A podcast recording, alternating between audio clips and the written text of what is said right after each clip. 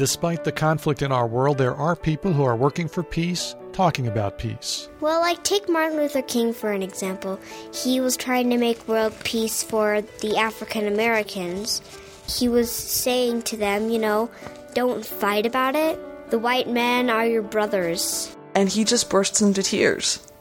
It was just a, a gorgeous moment that I think typifies what we're there to do, which is allow people to do the work that they want to be doing so that their country can move forward. One thing you uh, or I, I or any of us can do is remind ourselves that our first urge to get angry uh, is probably coming from the amygdala, and we need to give the rest of our brain time to catch up. Religion and politics, they can be beautiful, but they guarantee division. Music can guarantee connection. Music is, in my opinion, the best way. Stay tuned for Seeking Peace on Earth, a Peace Talks radio special. Jane Davis is the founder and executive director of Hope House, an organization that works with at risk youth and incarcerated men and women, offering those people some hope for inner peace through self exploration and service. She thinks the empathy she's felt for the incarcerated and for death row inmates, whom she's worked with often, goes back to when she was 16, when her grandparents were brutally attacked in their New York City apartment. There was blood all over the walls, paintings were slashed. My grandfather was unrecognizable. The man had tried to, he took bites out of all over his body. Um, they had fought. The man got away. And I traced the blood and I ran into Central Park and I'm standing in the middle of the park where the blood dribbled into the grass in Central Park. And I'm standing there looking at this vastness and it was like he's gone. And i just i had i was thinking who was this? How could one person do this to another human being? It didn't make sense. This man had to have had some good. He had to he needs help. And, and if we don't help him then i don't want this to ever happen to anybody else what happened to my family it compelled me even more to go meet these monsters that everyone you know seemed to know were out there. So I kind of went and traveled around to death rows and prisons around the country, even internationally. To this day, Carol, I still have not met that monster. I have met human beings who were sociopaths, which is a very profound mental illness. So, how we could have any expectation of someone with a mental illness to behave in a way that um, we find acceptable is it, it's not going to happen. And I have sat with men on death row and in prisons and women who have done unconscionable, heinous crimes towards others. And, um, and yet there is always that spark of light and humanity. I'm going to share one um, with a, a, young man that I connected with 15 years ago. And this was um, a young man who wrote a letter. And his first letter came out in August of 1998. And in that letter, he said, I don't know who will receive this, but whoever does, just pray for me, because I got a long way to go. I'm 15 years old, and I am lost as can be. And this was a young gang member in juvenile prison for violent crimes. And he was driven to send this letter out into the world, and it happened to land on my desk. No one wanted to touch him. And so I, I responded to him. I said, When you come out, we'll meet. And we did, and I showed up. And I said to him at the beginning, I am not invested in whether you make it or you don't make it. But if you are asking for help, my job is, my piece is, I will be with you every step of the way. And I think sometimes it's as simple as that. Just show up. And then magic happens. We met at a coffee shop in Atlanta, and I looked in his eyes and I said, I believe in you. And he cried. To this day, he tells me, No one ever said that to me. So, what a simple thing to say, but I didn't make it up. I really believed it. Rod knew he had a place to talk about anything he needed to, and I was not going to judge him um, for whatever he needed to talk about, which was sexuality, um, religion, problems with his mother, you know, issues with the girlfriends, issues with the gangs. As you say, Jane, many people considering the prisoners you work with do say, lock them up and throw away the key or execute them. I, I say, always say I'm not in the outcome business. I don't do it with the expectation of changing somebody's mind. And I would say they don't need your judgment, they need your help. And when you are so judgmental, you cut off the ability for anyone to change and grow.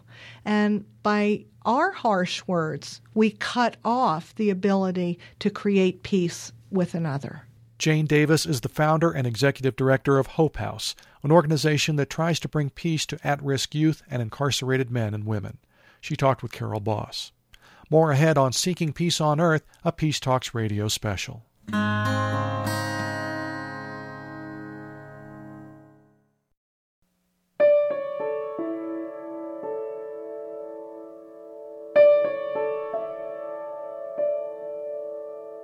This is Seeking Peace on Earth, a Peace Talks radio special. Peace Talks Radio is the radio and web series on peacemaking and nonviolent conflict resolution. On our program, we spotlight the art and science of peacemaking throughout history and in our lives today.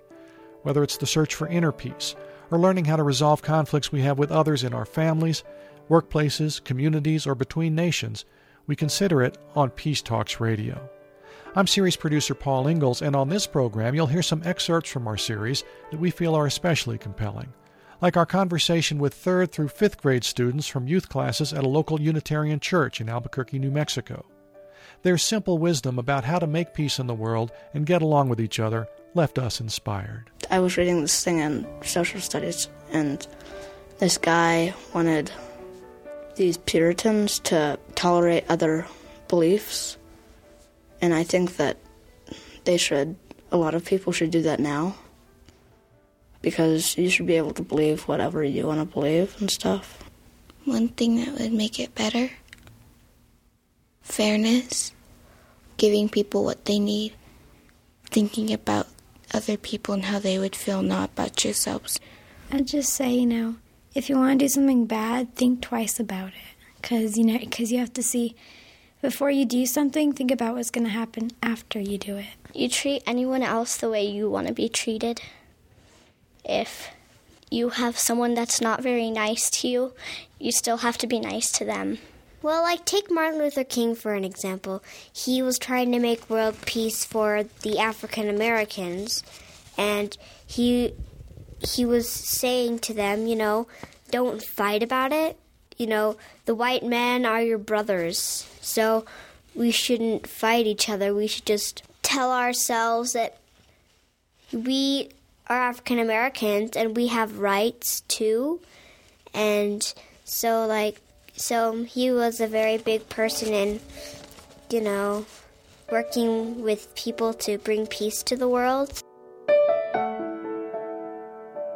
We'll hear more from the young people on peacemaking later in our show. Youngsters caught in the tangled web of a divorce dispute have an especially hard time finding peace, as do the couples engaged in the divorce. With over 50% of American marriages ending in divorce, it's a conflict scenario important to consider, and we did so on Peace Talks Radio.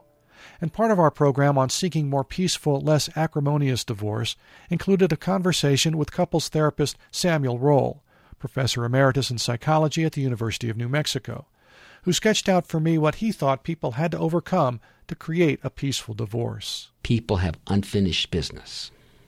First of all, it involves their relationship to each other. People are angry. You know, they had, they had illusions of uh, of how wonderful it was going to be. They had expectations. They felt people feel betrayed. They feel cheated. They feel that something nasty was done to them. They they say, you know, I'll never forgive him for not traveling with me when my mother was dying of cancer. I'll never forgive him for that. Well, that's unfinished business. Uh, he said that he would take care of me, and I got sick, and he didn't take care of me. Um, he didn't have any respect for my career. She didn't respect how hard I worked. All of those unfinished business. The marriage ended, but the relationship continues often with no way to resolve the bitterness left over because there's no context to work on the bitterness. It's over now. And th- then also, then there's children. Now, when you get a divorce, you've pulled back some of the investment, some of the the the emotional investment to each other, but you're still invested in the children. And two things happen. First of all, you want the children; they're your children, and and people will some will often say, "My children, they're my children," and in addition to that, they want to win. And the biggest prize is the children. I won the children. People say, I won the divorce. I won custody, like, it, like it's a, a bet that you made, like it's a gamble, like it's stock market. I won the lottery. I won the children. The very language of it reveals that people think of it as a contest and as one person winning and the other person losing. So when you're mediating this and you see what you've described, how do you therapeutically nudge people along a path toward a peaceful place? Well, uh, in all conflict resolution and all uh, peacemaking, um, people benefit when they realize that in spite of their hostility and anonymity, they have common goal or a common enemy. I think one of the things that helps uh, couples who have children uh, is when I point out that the research is very clear about children of divorce. And it's not that children are sometimes hurt by divorce, children are always hurt by divorce. But that doesn't mean that they're hurt more by divorce than by a bad marriage, but they're always hurt by divorce. And children recover, but they only recover to the degree that two things happen there's frequent, predictable contact with both parents, and there's reduced hostility. Once they realize that by not reducing their hostility and resolving their conflicts, they will hurt what they love most in the world, their children, they sometimes then become determined to work things out. But sometimes they don't care if they hurt the children. They are so angry.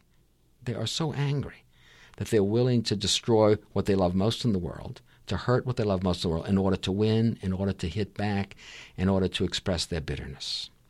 So, how do you work on those competitive elements? Well, uh, there are a number of things at the rational level and some things at an unconscious level. At the rational level, you help them see concretely how it is that they're hurting the children. That is a wake up call for most people. And you help them see, you help people see, or you help them discover how it is that th- by not giving up their old their old anger and hurt, they are continuing to hurt and they're tying themselves together in a shackle of animosity and hatred. If uh, it's not as simple as telling them the story, but I think the story that the Dalai Lama told, that one of the stories he told when he was here, I think contained it. He tells a story of two monks who were um, going to a shrine to clean it up and, and keep it looking nice so that the people who, who meditated there could be at peace. And it was high in the mountains, and so anytime it rained, any little creek became a river. And when they were on their way, they met a, a woman who was sitting by a river, a creek that had uh, become a river, and she was sitting with a basket of food, and she was crying. And one of the monks said to her, What's the matter? She said, Well, I crossed the river to buy food for my children for the week, and then it rained. And if I try to cross the river, the river may take my food, and my children won't eat this week or the river may take me and they won't have a mother. One of the monks said to her, Listen, my brother is big and strong. You give him the basket, and he will hold it on his head, and he will cross, and your children will eat. And he said, And I am even stronger. You will sit on my shoulder, and I will carry you across, and you'll be safe, and your children will have a mother. When they got to the other side of the expanded creek, she gave them a little token, a little money to take to the shrine and, and honor of their loving kindness. An hour later, one monk turns to the other and says, "You know, when we became monks, we would we said we vowed that we would never touch a woman, even the hem of her garment. And now you had the softest, most tender part of woman's anatomy on your neck." And his brother said, "You're right, but you know, I put her down an hour ago. You're still carrying her." Carrying old hurts repeats the hurt and it's a responsibility for the person carrying the hurt to set it down. And it's not only your responsibility, it's your vested interest to put down the old hurt, or else you can die of the poison of carrying around vengeance. Nations have done it, people have done it, religions have done it. And there's another thing that, that, that, that every divorcing couple has to go through. We are the organism made for love. And everything we love, we lose. Now, the blessing is that within this bizarre organism called human beings that's made for love, is also built in the capacity to grieve, but you have to do the grief. Every separation, as Schopenhauer said before Freud, every separation is like a death and every reunion is like a resurrection, but every divorce is like a death. But it's like a death that you can't put away in the graveyard because the foot keeps on coming out. And so, dealing with the unresolved aspects of the marriage, dealing with, with the investment in your children, and then dealing with the grief or not dealing with the grief. Because if you don't deal with the grief, it becomes embittered depression and raging anger. Albuquerque, New Mexico family therapist Samuel Roll. On another Peace Talks radio episode, we wondered in general why is it such a challenge to keep peace in our families and workplaces? Why are people so reactive to one another? Our interviewer Suzanne Kryder talked with Dr. Daniel Goleman, author of two best selling books, Emotional Intelligence and Social Intelligence. Hey, what is it about the brain that prevents people from getting along better than we do? well, you know, our brain is wired for a different reality than we live in today. Uh, the brain, human brain, was shaped over about 80,000 generations in evolution when we mostly lived on savannas and we were dealing with real life, urgent, dire threats, snarling tigers, dangerous rustles in the, in the woods that warned us something was happening. And so we're attuned to uh, a range of dangers that we don't face. Instead, we face symbolic dangers. This is one of the complications. And that symbolic danger is, for example, if somebody steps in front of you in the line at the post office, it's like you're being attacked, but really nothing's wrong. Well, that's exactly right. I mean, the, the danger, the threat can be something like someone else took credit for my work, or, you know, honey, we have to talk, or any of those kinds of messages that, that uh, we get that we might take as a potential threat. But in fact, biologically, they're no threat at all. And yet we respond with the same surge of stress hormones and shifts of blood to our limbs so we can run and or fight.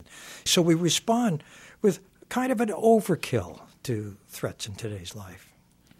And what can people do? What can our listeners do to mediate that overkill that you talk about when we're more reactive than we really need to be? Well, one thing you uh, or I, I or any of us can do is remind ourselves that our first urge to get angry or to be really fearful uh, is probably coming from the amygdala, and we need to give the rest of our brain time to catch up. So just taking a pause, a kind of a mindful pause, before we respond is essential. I remember going to a classroom in New Haven, Connecticut. On the wall of every room, there's a poster it's a stoplight, red light, yellow light, green light. And it says, when, when you're getting upset, remember the stoplight. Uh, red light, stop, calm down, and think before you act. That's the critical piece to realize that our emotions come to us unbidden. We, we don't expect them, we don't ask for them. They come from an unconscious part of the brain. But once we feel a certain way, we have a choice point, which is how we respond. Yellow light think of a range of different things you could do. Green light, pick the best one and try it out. Well, you know, kids in the schools are taught to use it from kindergarten on. But I think it's good advice for any of us. Mm-hmm. Dan, tell us about social emotional learning programs for children. What are those? Well, I'm, it's something I've been advocating since I wrote the book Emotional Intelligence. That book really is an argument for making sure that every child gets lessons in self awareness and handling their rocky emotions and empathizing in social skill in childhood, making sure that they get it as part of their school lessons. It turns out that social emotional learning programs uh, fit quite seamlessly into the school day, don't take much time for academic topics, but add something really rich for kids which is teaching them how to manage themselves, how to manage their emotional world, how to handle relationships, how to get along with other kids, how to have a happy life. Uh, and I think there's nothing more important. The big news is that a, a major study, it's called a meta analysis, it aggregates, puts together this one more than 200 separate studies of schools where kids had these programs and where they didn't it found that every positive kind of behavior, liking school, behaving in class, not cutting class, goes up about 10% and far more in the schools that need it the most. Every negative behavior, fights, violence, disruptive behavior in class, goes down by the same margin, again, most in the schools that need it the most. And academic achievement scores go up by 11%. Why? Because when a, a child is uh, preoccupied by fear, anger, jealousy, whatever it is, they can't pay attention. Helping children manage their disruptive emotions means that they can pay full attention to what it is they're supposed to learn. So it's a win win win for the schools and for children and for our communities. Wouldn't critics say, gee, that's what parents are supposed to teach kids? Of course it is, and parents, most parents do. But remember, not every child has a situation at home where they get the kind of parenting they need. And even if your family is very good at it, think about it. Your children will go through life with every other child, and you want to be sure that the people that they're going to share their life with, who are going to be in the community, also have these lessons. That's Daniel Goleman, an internationally known psychologist. His 1995 book, Emotional Intelligence, was on the New York Times bestseller list for a year and a half. Goleman's also the author of Social Intelligence and in 2010, Ecological Intelligence. He's one of the top thinkers in this area, as is William Ury, author of books like Why We Fight, Getting Past No, Negotiating with Difficult People, and co author of Getting to Yes, Negotiating Agreement Without Giving In. That was an 8 million copy bestseller translated into over 30 languages. William Ury's book, Getting to Peace, was re released in paperback under the title The Third Side. And in that book, he sketched out roles that we all can play to help resolve conflicts that we or others are in.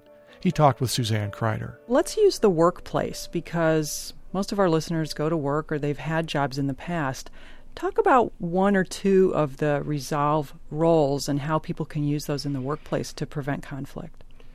One of the roles is is the role of the mediator, and everyone in the workplace. Uh, you know, you don't have to be a professional mediator, but everyone in the workplace is a third party. They hear, they see uh, two people or two departments get into a conflict, and there are informal ways in which we can play the role of a mediator, which is to listen to each side, to hear them out, to try and communicate each to the other what the other one is saying, to bring them together, to encourage them to work it out. Uh, we can play that role of a mediator, and every manager, you know, whether they think about it or not, for example, is a mediator uh, of sorts. They have to mediate among their staff, they have to mediate uh, among their bosses. Sometimes they have to mediate among their colleagues. Everyone, in fact, in the workplace can play that role of a third sider. But one of the roles also is the role of the of the healer, which is that there's an emotional dimension to a lot of conflicts. Uh, human beings, we all we all have emotions, and so oftentimes those feelings, they you know, the relationship needs to be healed. It's not just enough to resolve the conflict, as as you know, the Bushmen teach us. You have to bring the people back into a relationship so that they can continue to work together. Because after all, that's that's that's what you're doing in the workplace. Do you see the possibility that workplaces might even want to talk more openly about third side roles, or are there a lot of mediation programs already in workplaces? Well, it's beginning. Uh, there's been a huge shift in the last uh, 30 years that I've been uh, involved and and watching. Uh, now, now, nowadays, I mean, for example, labor management conflicts. I mean, labor management conflicts. A hundred years ago, there used to be a lot of violence in that even when I worked in labor management uh, in in the coal mines back in the in the 70s, there were uh, you know there were bomb threats and people were packing guns. Nowadays, people are learning to talk things out. They're learning, okay, we can negotiate. There are negotiation courses. There are mediators involved. There's been a, a lot more sophistication now in the workplace about how to deal with with differences. And and the work has just begun. We we have we have a ways to go but I do see a, a, a lot of progress in the last uh, in the last generation. Let's talk briefly though about the third stage which mm-hmm. is containment. Mm-hmm. and Bill I'm I'm going to a family reunion this weekend and I'm not expecting any fisticuffs. Um, however in the past you know there's been some door slamming and some yelling so, what are one or two of the containment roles that my siblings could play just in case somebody kind of blows it? Yeah, well, the uh, containment role might be that if uh, things start to escalate out of control, you know, someone just separates the two parties and say, "Hey, you know what?" or takes takes one of one of the siblings for a walk, and just kind of just a little bit of a cooling off period. You know, a family is a really good instance because if you think about a healthy family, and you look at what the parents do, they're playing all ten roles seamlessly. They don't think about it necessarily, but they're playing they're playing the role of the provider. They're giving the kids the love, the attention that they need. They're playing the role of the teacher, helping the kids learn to talk things out. They're playing the role of the mediator sometimes. They're playing the role of the arbiter. And they're playing the containment roles of, hey, you know, uh, being the witness, re- kind of watching what's what's going on, and then if things start to escalate, saying, "Hey, look, uh, no fists. Uh, you know, you can use pillows," or or sometimes playing the role of the peacekeeper of separating the kids. So, if you think about it, all the time, these are roles. This is not this is not something I've, I've invented. This is just something I'm naming that is really around us all the time. It's our human heritage, and it's just something that we need to bring out to elaborate and to reinvent to deal with, with, with the conflicts and the violence of today. William Ury on Peace Talks Radio. He co founded with former President Jimmy Carter the International Negotiation Network, a non governmental body seeking to end civil wars around the world. During the 1980s, he helped the U.S. and Soviet governments create nuclear crisis centers designed to avert an accidental nuclear war. And more recently, Ury has served as a third party in helping to end a civil war in Indonesia and helping to prevent one in Venezuela. There are actually lots of both volunteers and paid professionals doing good work all around the world in service of peace and human rights. We'll hear from some of them when our special continues. This is Seeking Peace on Earth, a Peace Talks radio special. More in a minute.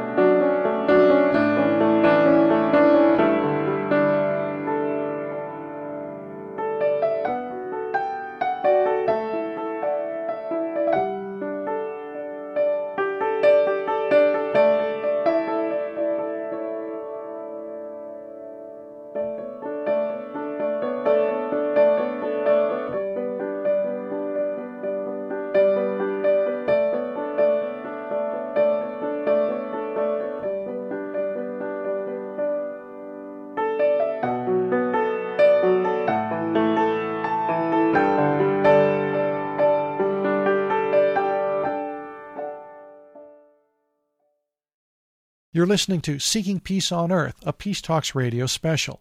Highlights from the radio and online series Peace Talks Radio. You can hear scores of complete episodes at peacetalksradio.com or download them for free in podcast form from iTunes. Each program features a different take on the art and science of peacemaking, or has tips on strategies to reduce conflict nonviolently in our daily lives. I'm Paul Ingles. In conflict ridden nations like Colombia, Guatemala, Indonesia, Mexico, and others, there is a common desire among many civilians and international observers that despite the disputes, basic human rights be respected, violence curtailed, and that disagreements be negotiated fairly. In some of these regions, people who are working to defend human rights and lobbying for peaceful solutions do so at the risk of their lives every day. If no one else is watching, someone can be disappeared, and no one can be fingered as responsible. On one episode of Peace Talks Radio, we featured the work of Peace Brigades International, which employs unarmed bodyguards into such regions to neutrally accompany human rights defenders who are working to give peace a better chance. Our Carol Boss talked with PBI workers Dana Brown and here Neil Mahoney. The idea of accompaniment is fundamentally first starts with the, our belief that it's local people in these conflicts that are going to do the most to change things. So what we've tried to do in developing accompaniment is figure out how do we give them the space to do it? How do we protect them so they can actually take risks and try to change the terrible things going on in their own societies? And what we found, starting way back in Guatemala in 1983, was that just having a foreign volunteer with them was some level of protection because whether it was dictators or death squads or whoever was out to get them, they really didn't want to carry out attacks right in front of the international community with us watching. Now, as far as who those activists are, human rights defender is actually a recent term that's been developed, but the whole idea is these are people in civil society who are trying to organize change in their own society to change dynamics of human rights abuse and conflict. Whoever's taking those risks, we're trying to strategize and work together with them to figure out where can we place an international presence and place international pressure outside most effectively to keep them safe so they can keep on doing their work. Dana Brown, you recently returned from a trip in Colombia as an accompanier. Do you have an experience that you can share with us uh, that gives us a vivid picture of what you and your team have done? Well, one of my most memorable accompaniments was when we accompanied a human rights lawyer that we've worked with for 10 years now, who is based in Bogota but is not originally from Bogota. He and most of his team um, are from the coast, from the, the Atlantic coast of the country, and have been displaced because of their work, because of repeated threats on their lives and threats uh, on their family. So, this particular lawyer, who's a very well known lawyer, he was going back to a community that he had worked in previously for the first time in 14 years. Uh, and he hadn't gone back because of the risks that he runs in that particular zone of the country, because he's very well known there, because that's where he's from, and because there's a high mil- paramilitary presence in that part of the country. So he'd actually been carrying a case for 14 years without having visited the victims and been able to interview them himself in 14 years. Um, it's an entire community that was displaced by the paramilitary forces and hadn't been able to return to their land. And he decided that it was finally time for him to go back, and he asked for our accompaniment because he didn't feel comfortable going alone. And he knew that the, because of the political work we do, we would be raising his profile, that he, he would know that people knew he was there, and that if something happened, there would be a large reaction. So, and he's a very wonderful, but also a very stoic man. And it was an incredibly emotional experience for me because as soon as we got there, and it's a long trip, you go on a plane from Bogota to Barranquilla, you get on a bus, you get off the bus in the middle of nowhere, you get on another bus, you get on a boat, you cross the river, and all of a sudden we show up at this tiny little community, and the the community itself, everyone is standing on the shore waiting for us, and they run up to him and they say, "Doctor, doctor," they, they call lawyers doctor in in Colombia and he just bursts into tears because he's so overwhelmed by seeing these people that he hasn't been able to see in so long that he's been terrified to go back and see in person because of the threats that he's received.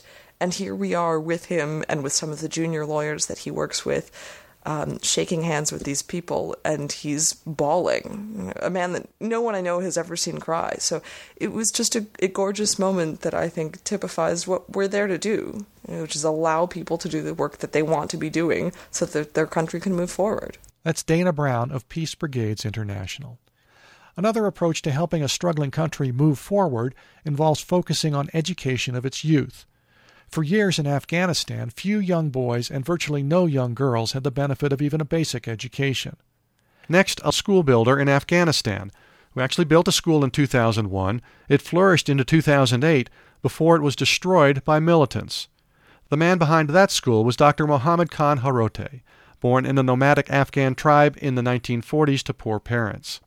In 1970, an American family in Iowa helped support him in the U.S. while he got the early education that prepared him for medical school back in Afghanistan. Now he's a U.S. citizen and doctor of nuclear medicine at Kaiser Permanente Hospital in Portland, Oregon. A 1998 visit back to his homeland left him with a keen desire to build a school in Shinkaleh, or Green Village, near where he grew up. He created Green Village Schools, a nonprofit organization in Oregon, to raise funds, and in early 2001 he went back to Afghanistan looking for the key Taliban leaders who would have to grant him permission to create a school that would teach young boys and young Afghan girls. So we went to start this uh, to start the schooling back in 2001. I met with the elders of the of the village and talked to them. And they said, "Oh, maybe the Taliban will not let us to start the school." I said, "Well, you know." They are Afghans, they speak Pashto language, they are from this country, and we are from the same religion, the same culture, the same country. Let's go talk to them, ask them. So, uh, actually, nobody volunteered except three people. We went to Kandahar, and I spent three days, four days in Kandahar, and trying to find out the right person.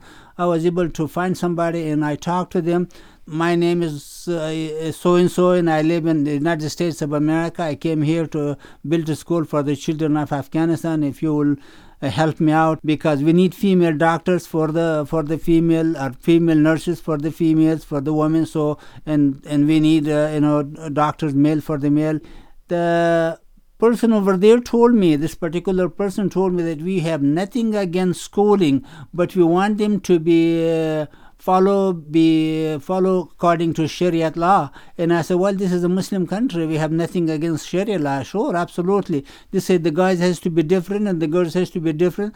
They don't want to hear anything mischievous in ha- happening in their society with the boys or girls.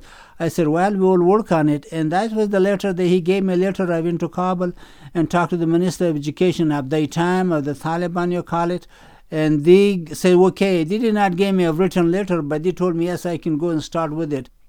Well, I can imagine that the community was totally devastated by the loss. Uh, now, at this point, how would you assess the strength of their will to try and rebuild? I could imagine that they would be sort of frightened by the violence of this destruction. Do you have some hearts and minds to re win locally there? You know, the people before, when they had a school, they did not know how how great opportunity they have to their children were going to school. When the school got destroyed and these kids were running after uh, uh, gambling and, and guns and and puppies and fighting and the parents cannot control them, I think this gave us a more support. A more uh, parents are now much more stronger into sending their children to school than it was before because they had a gift and it was lost.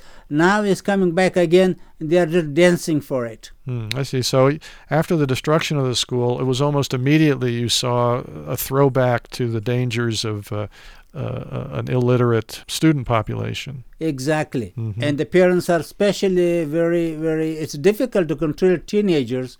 And the school is a very good uh, way of educating them uh, when there's no school, no matter where you go, the problem comes on. Green Village Schools is the Oregon based nonprofit, non governmental association uh, that you're associated with, whose sole purpose is to help build schools in Helmand Province in Afghanistan. Now, as you travel the country to tell your story and hope to raise funds for the project, I'm sure that you run into a hesitancy from some Americans to giving to education for Afghanistan. Some might say there are school systems in the United States that need my dollars, or maybe another charitable cause. How do you make them believe that dollars to Afghan schools can help keep them somehow more secure in America? I think they understand that education uh, and people who are well trained and well educated uh, is the cause of building uh, bridges of peace and prosperity across the nations. And I don't think they are looking into the today things. I think they are looking into 20 years from now, 30 years from now. And they all see the vision that this will someday uh, a way that we can have peace and prosperity between the two nations and the, the two countries and people can come together and agree on things. It doesn't mean that they have to agree to accept everything, but I think for majority part, they, they see the vision that we can agree for the most of things and we can help each other and be friendly and open. And that's, I think, that's very important. In this country, people can see it very clearly and better, and I'm very thankful to all of them. Next, a clip from our episode that followed closely on the heels of two major environmental disasters in 2010 the BP Gulf oil spill and the toxic sludge spill in Hungary. We talked with a social ecology professor at the University of New Mexico named Daniel Schwartz. Also, Kathy Sanchez, a Native American environmental activist and pottery maker. But first, a man named John Francis, whose response to an oil spill in 1971 was to quit riding in motorized vehicles for 22 years, and then not to speak a word to anyone for 17 years. As I was driving across the Golden Gate Bridge with my girlfriend in our four wheel drive vehicle, I understood that part of what was washing up on the shore, I had some responsibility because here I am driving a, a motorized vehicle and we're using this oil and I wanted the oil quickly, I wanted it cheaply, I I wanted lots of it. And because of that, the industry, I was creating a demand as we all do. The industry was responding to that demand. Now, absolutely, oil companies have a greater preponderance of the responsibility, especially when they spill it. But in all fairness, I, I have to take some of the responsibility myself. For the 20th anniversary of Earth Day, which was in 1990, you uh, arrived on the East Coast, and it was there, wasn't it, that you decided to speak? I had walked across the United States, um, studied oil spills all the way up to a PhD level. Uh, environment was uh, my degree. And when I got to the East Coast, I finally had something that, that I needed to say. Environment to me had changed. When I started out, it was just about pollution and soon became about loss of species and loss of habitat, all those things we traditionally think of environment.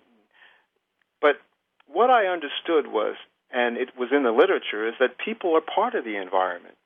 And if people were indeed part of the environment, then our first opportunity to treat the environment in a sustainable way, or even to understand what sustainability is, is in the relationship with ourselves and with each other. If we related to each other with respect and love and dignity and not looking to, I guess, exploit one another, to oppress each other, uh, if we if we really treated each other the way we wanted to see our physical environment treated, then we would find that what would happen in our physical environment would be a mitigation of a lot of the problems and a lot of the issues that we are facing today. Kathy Sanchez, how do Native Americans who are conscious of um, caring for the earth act in their everyday life that connects them with this relationship with nature, such as shopping and, and using vehicles and, and building your homes?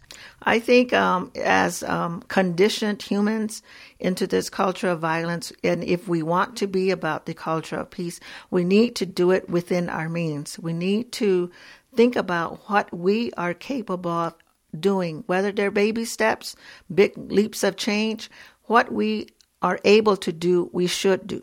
And it starts with prayer. Everybody can say their good thoughts. Everybody can always be conscious of offering a thank you, a smile. You have to be about purposeful living. And then you define that for yourself. What is purposeful living? Yes, maybe we have to shop, but where do we shop? Yes, maybe we're shopping 90% of our time. Let's cut it down to 60%. Let's make our own things. Let's barter. Let's exchange. Let's give without having to expect money. And how do you cut down? How do you start how do you start being more in walking on Mother Earth as opposed to zipping in a car going fast? Because then time is an element that has been taken from us. Let's claim our time to be with each other back again. Is there a way to ask for permission and use Earth's resources uh, appropriately? Yes, there is. When we do our pottery, when we make our pottery, we have to get the clay. And so we offer our prayers and ask for permission to take. And we only take that which will sustain us. Daniel, you're teaching juniors and seniors. If you can get to the essence of what you would like to instill in these future guardians of our dear Mother Earth, we need to make a turn. We need to change the paradigm or paradigms. I present different paradigms. One of the new paradigms is called the precautionary principle, where we, we don't look at how much harm should be uh, allowable, but how little harm is possible. You don't just go ahead and uh, put out some chemical into the environment or, or do some process and then wait to see what the effects are. It's simply too dangerous. And that's one of the problems of uh, drilling down 30, 35,000 feet after you've drilled, after you've gone down a mile into the ocean uh, to look for oil. And also, what that does is marginalize uh, alternative energy sources. So, the new paradigms are important. Let me relate a personal story very quickly. When I was 15 years old, I lived along one of the old transport canals uh, near the uh, Delaware River, which separates New Jersey and Pennsylvania. That transport canal we used for swimming and boating and fishing and just hanging out. It was beautiful. It was a wonderful ecosystem with lightning bugs and so on. That transport canal will always be in my heart. The transport canal, in the name of progress, was transformed into a freeway. It was cemented over with little or no resistance. It was thought of as progress, and people did not act in their own interest, and they traded in the, this beautiful, wonderful canal and that whole ecosystem for a noisy, rather odoriferous freeway system with constant noise and constant odors, and gave it up in the name of an ideology instead of thinking what's in our interest. And I think that's that happens often with the notion of progress. We don't look at the larger picture. We become rational or rationalize without looking at reason and history and the kinds of, of things that make life worth living. So the canal no, longer exists. We need to rethink uh, notions of progress. Progress for whom? University of New Mexico social ecology professor Daniel Schwartz. We also heard from Native American environmental activist Kathy Sanchez and John Francis, who gave up riding in motorized vehicles for 22 years after a 1971 California oil spill. You're listening to Seeking Peace on Earth, a Peace Talks radio special. I'm Paul Ingles, and we'll have more in just a minute.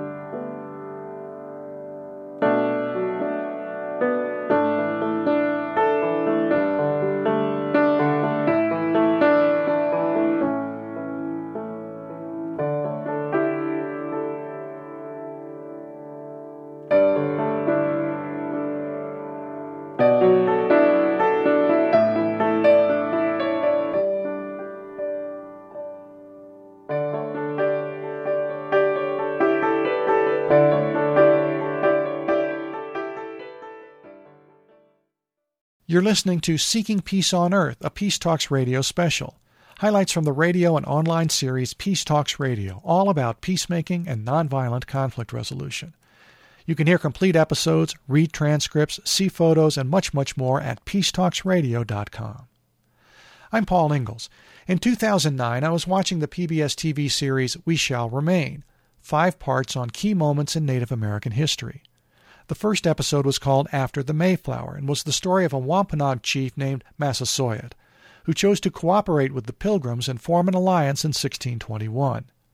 He struck an agreement that some see as the first peace treaty between Native Americans and British settlers. Others call it a war alliance of convenience to both parties, who needed something the other offered at the time. On Peace Talks Radio, we talked with two Native American scholars of this period in history who were affiliated with Plymouth Plantation Museum in Massachusetts. Darius Coombs, and here first, Bob Charlebois. Massasoit was a revered leader, and it was it wasn't based on fear; it was based on love. Uh, so we know that about him. Uh, whether or not he was inclined to peace, we're not sure about that. You know, he was inclined to do the uh, the best thing for his people at the time, which would have uh, secured their peace and their well-being. I don't know if he was uh, someone who was inclined towards uh, being uh, offensive militarily or anything of, of that sort, but uh, we don't know. We just don't know. You hear about Massasoit being um, a great leader, a great sachem, great chief. He was smart enough to come out here in the spring of 1621 to Plymouth Colony and make a war alliance. I wouldn't even call it a peace alliance, It was more or less like a war alliance with the colonists before a Narragansett chief most likely would have been Canonicus. So, so have that alliance going on to help fight off the Narragansett people. Mm-hmm. So he started to observe this Plymouth community from the outskirts. Yeah, there were signs that Massasoit knew about the people being out here. Um, but the first time there was a native person going into the into the Pilgrim village was in, village was in March of 1621. That's when that very famous treaty was established. We want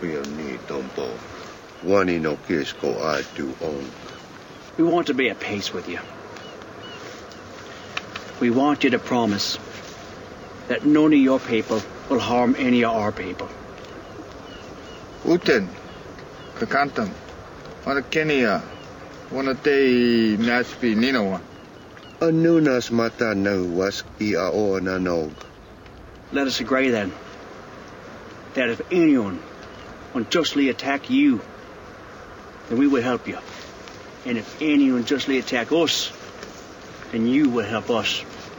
The treaty negotiation scene as presented in the PBS series We Shall Remain. I think this is just another example. It, it, was the model by which Europeans and later the United States went from from the East Coast to the Pacific. Make a treaty, break it, and it's sort of a two steps forward, one step back process, and they they kept doing it back and forth and back and forth. Uh, I mean, whether you're looking at the uh, the history of the uh, the treaties with the the Lakota Nation, or uh, you know the wars against the Apaches or the Comanches in Texas and uh, the Shawnee, like which is which is an all and we shall remain, you know, and you know it's uh, it's it's got to be laid out there. It's got to be understood as to what happened. You know that dialogue is all important. That's I'm a big dialogue guy. Bob Charlebois and Darius Coombs are both Native American scholars affiliated with the Plymouth Plantation Museum in Plymouth, Massachusetts, from where they spoke to us. I'm Paul Ingles, and you're listening to highlights of the Peace Talks radio series. In one episode in our series, we met Mark Johnson, the music recording engineer behind the viral video smash Stand By Me, which brought together dozens of musicians from around the world, all adding their parts, often on the streets of their hometowns, to a single recording of the soul music classic.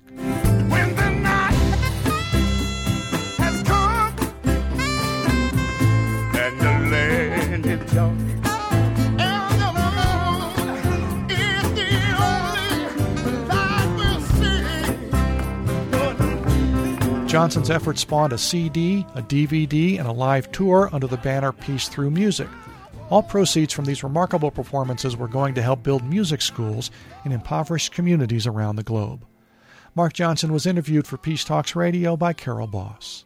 Have you ever met up with any skeptics of any sort who might say, Yeah, you know, this is all really nice, but what can it really do to, to connect us to bring peace? I have, of course. I've, I've definitely run into skeptics, but I think at the end of the day, in my personal opinion, this is the root of what we need as a planet to come together because there's no other thing that intrinsically will connect us. So religion and politics, they can be beautiful, but they guarantee division.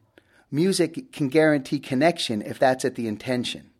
So although there's plenty of other uh, uh ways to, to go about trying to unite people, music is, in my opinion, the best way why don't you share with us some of your favorite tracks and, and perhaps some stories about recording them? So, after we started Stand By Me, we wanted to have a similar song with a similar aesthetic and a similar unifying quality.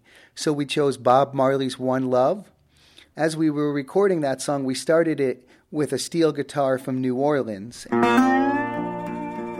And the thing about it was, it was after Hurricane Katrina, so the feeling in the city was rather sorrowful. So you can see that the steel guitar opens up with a, um, with a feeling of, of more of a blues gospel feel. And then when we went down to South Africa to record Sinamuva, which is a choir, a Zulu choir in Umlazi, South Africa, we went up to a little mountaintop, put headphones on them, and they started to sing in Zulu. You know, I, I think we, we had thought that they were going to sing in English.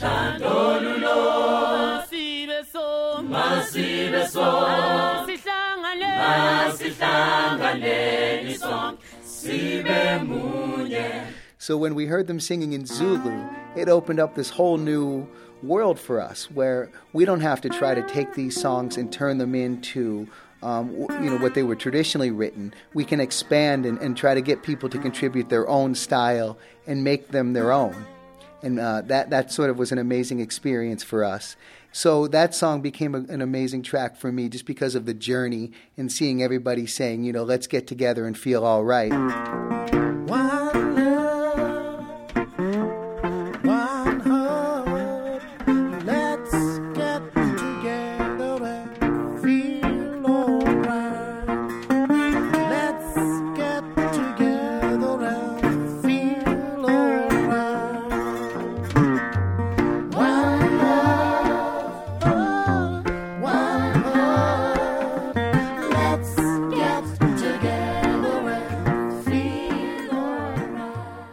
The song One Love from the Playing for Change Peace Through Music project, coordinated by music engineer Mark Johnson. The sentiment of that song came through the voices of young people I visited with at a youth program at an Albuquerque Unitarian church not too long ago. We started our program today with some of the voices of these third through fifth graders, and I wanted to get back to them for a bit as we draw toward the close of our program today. I asked them what they thought they could do to help create a more peaceful planet. I could make more friends, and that would probably work. How would you do that? First, you say hi, which is pretty easy. Step two, they answer. You let them answer. That's step two, basically. You try to get to know them. Of course, you had to get try to get to know them. You find out where from the world they're from. You find out what language they speak, find out what like what games they like to play, and you play them with them. Well, you can just start out small, you know, like if you have a fight with a friend, then you can forgive them instead of storming off and being grouchy for the rest of the day or week. Just accepting people who they are, and that might at least make um, world peace. I think something I can do every day would be I guess living like I was gonna die in five seconds or f- die tomorrow and just living every day as best as you can and not wasting your energy on something silly like somebody took your pencil and you're angry because that was your pencil and you got it first. If you were to not be able to see that person ever again, and the last thing you said to that person was, I'm never talking to you again, or something really hurtful, you're going to regret it when later they're not your friend anymore because you were mean to them over a pencil. I had a conflict with one of my friends about talking to another friend, and she was telling the teacher a version of her story, and I totally disagreed with that. And I called her a liar, and that wasn't very smart. And then we were about to start yelling at each other, and then our teacher came and said, Before you get all attitudey and stuff like that, think about what happened. And so and I was like, Okay. And I told her how I felt and what I thought happened and she said that she felt like I was butting in. So I said that I was sorry and that I didn't mean to butt in, and I told her my point of view. And like four minutes later, we were hugging and laughing. Wow, that's something else. That's great. To hear this program again and to link to the full episodes from which these excerpts were taken, visit our website, peacetalksradio.com, and check out our 2010 programs. That's peacetalksradio.com, where you can hear all the programs in our series dating back to 2003. You can also order CDs, sign up for a free podcast and monthly newsletter. And importantly, find out how you can keep this particular program on the air by making a tax deductible contribution to the nonprofit media organization that produces the show. Your dollars really do make a difference. Find out more about doing your part at peacetalksradio.com.